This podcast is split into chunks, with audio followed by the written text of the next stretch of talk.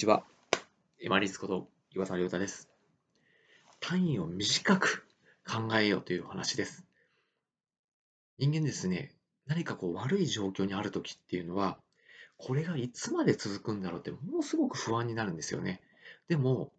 見通しを立てて、まずはじゃあここまでと、ここ短く区切って明るい見通しを立てると、少し安心するんですよね。それが仮にちょっと超えて続いたとしても。例えばまあ人間関係ありますよね。まあ、学校しかり、職場しかり。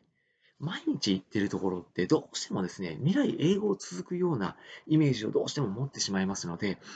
例えば学生の方が自殺をしてしまったりとか、そういうこう痛ましい事件も出てきます。けれども、周りにいる大人が、いや、それ期間限定だからと、このぐらいの年数、例えば中学校3年間終わったら、次はまた新しい3年間来るよ。まあ、それを見通して、例えばじゃあ、ここまでは頑張ってみよう。それでもダメであれば、じゃあちょっと違うところに変えてみようか、引っ越してみようかとか、そういう選択肢を持てばいい話なんですね。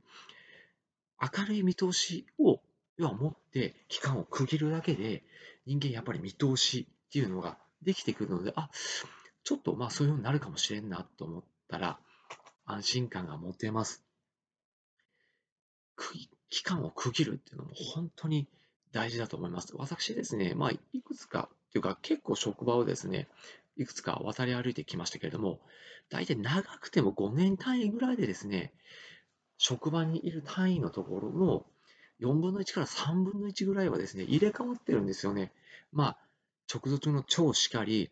同僚しかり、先輩しかり、まあ、退職したり、移動したりしながら、こう、うまくこう、人間が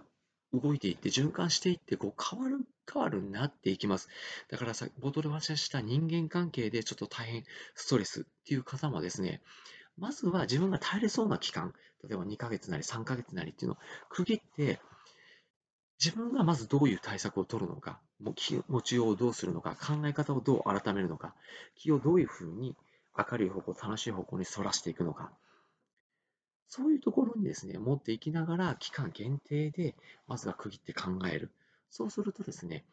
少し明るい見通しが出てきますので、これが未来英語続くわけじゃないっていうのもこう少し信じられるようになるんですね。